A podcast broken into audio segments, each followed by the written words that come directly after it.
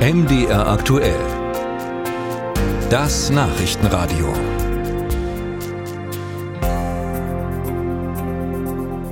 Über die Wirtschaft in Ostdeutschland zu reden, das hat sich das Ostdeutsche Wirtschaftsforum zur Aufgabe gemacht. Und so wird auch gerade viel geredet auf der Bühne in Bad Saro in Brandenburg seit Sonntagabend schon.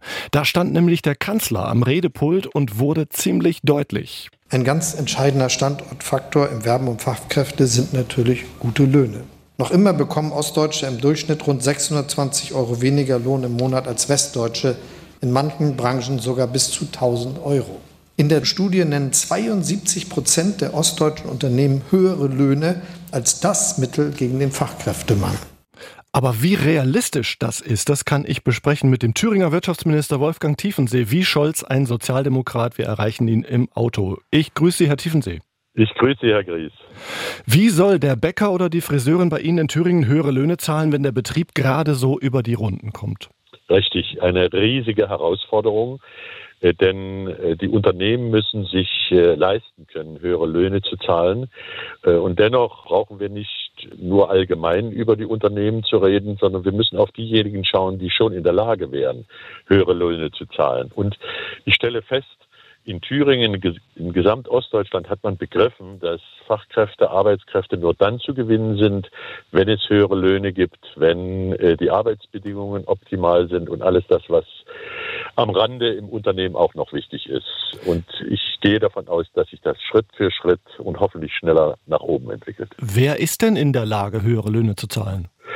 Wir haben eine Firma, ich nenne mal zum Beispiel EJ, unsere despektierlich gesagt Schraubenbude. Jede zweite Schraube im Obi Baumarkt ist äh, von EJ hergestellt, die schon seit längerer Zeit den Tarifvertrag Nordrhein-Westfalen übernommen haben. Und äh, es gibt eine Reihe von Firmen, die sich längst an das Niveau Westdeutschlands angepasst haben.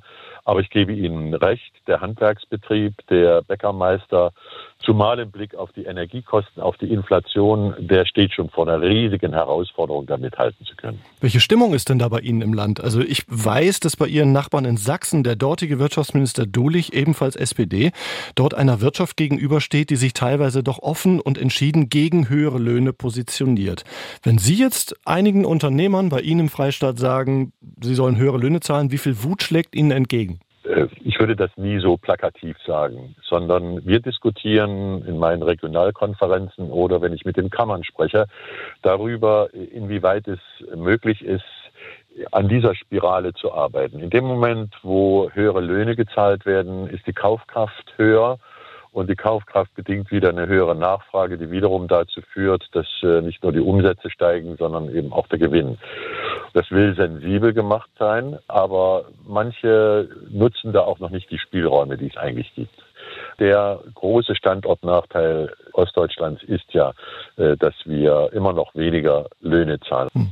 Apropos Konkurrenz. Olaf Scholz hat auf dem Ostdeutschen Wirtschaftsforum auch äh, in anderer Weise der Wirtschaft ins Gewissen geredet. Es ging nämlich um Aufgeschlossenheit. Doch zu alledem braucht es auch einen Bewusstseinswandel, nämlich die Einsicht, dass ausländische Fachkräfte nicht nur gebraucht werden, sondern wirklich willkommen sind. Herr Tiefensee, der Kanzler bräuchte ja sowas nicht anzumahnen, wenn diese Aufgeschlossenheit voll da wäre, auch bei Ihnen in Thüringen. Fühlen Sie sich da als Landespolitiker angepackt? Ja, es ist das Megathema neben allen Fragen hohe Energiekosten, Dekarbonisierung oder das, was mit Digitalisierung zusammenhängt, wird an allererster Stelle der Arbeits- und Fachkräftebedarf genannt. Und äh, da ist meine Meinung folgende. Wir brauchen Fachkräfte, Arbeitskräfte aus dem Ausland. Ich gehe noch einen Schritt weiter. Es bedarf nicht nur einer Willkommenskultur, sondern einer Einladungskultur. Willkommen heißt, ich sitze auf dem Sofa, es klingelt und ich biete dem, der da reinkommt, eine Tasse Kaffee an. Was wir brauchen ist, dass wir ganz offen und verstärkt im europäischen und nicht europäischen Ausland dafür werben, dass man hierher kommt, seine Berufsausbildung macht oder eben als Fachkraft arbeitet.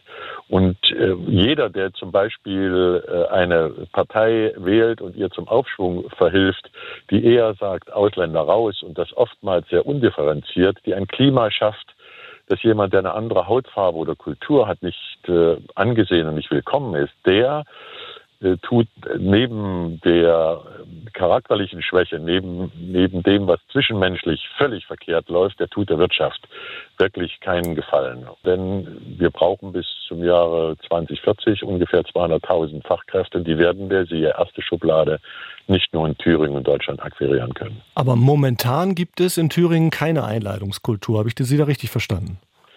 Die Einladungskultur muss verbessert werden. Ich bin auch dagegen, dass wir in der Betrachtung Thüringens oder Ostdeutschlands alles in einen Topf werfen. So nach dem Motto, äh, da gibt's äh, eine Höckepartei, äh, die auf der Straße rumrennt und krakeelt, dass alles den Deutschen gegeben werden soll.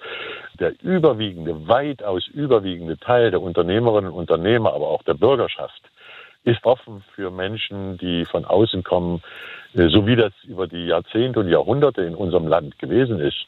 Und daran müssen wir anknüpfen. Aber ich gebe Ihnen recht, wir müssen diesen oder jeden überzeugen, dass sein Tun, sein Handeln, äh, das Ausgrenzen von Menschen anderer Hautfarbe und Kultur und Ethnie, dass das der vollkommen falsche Weg ist.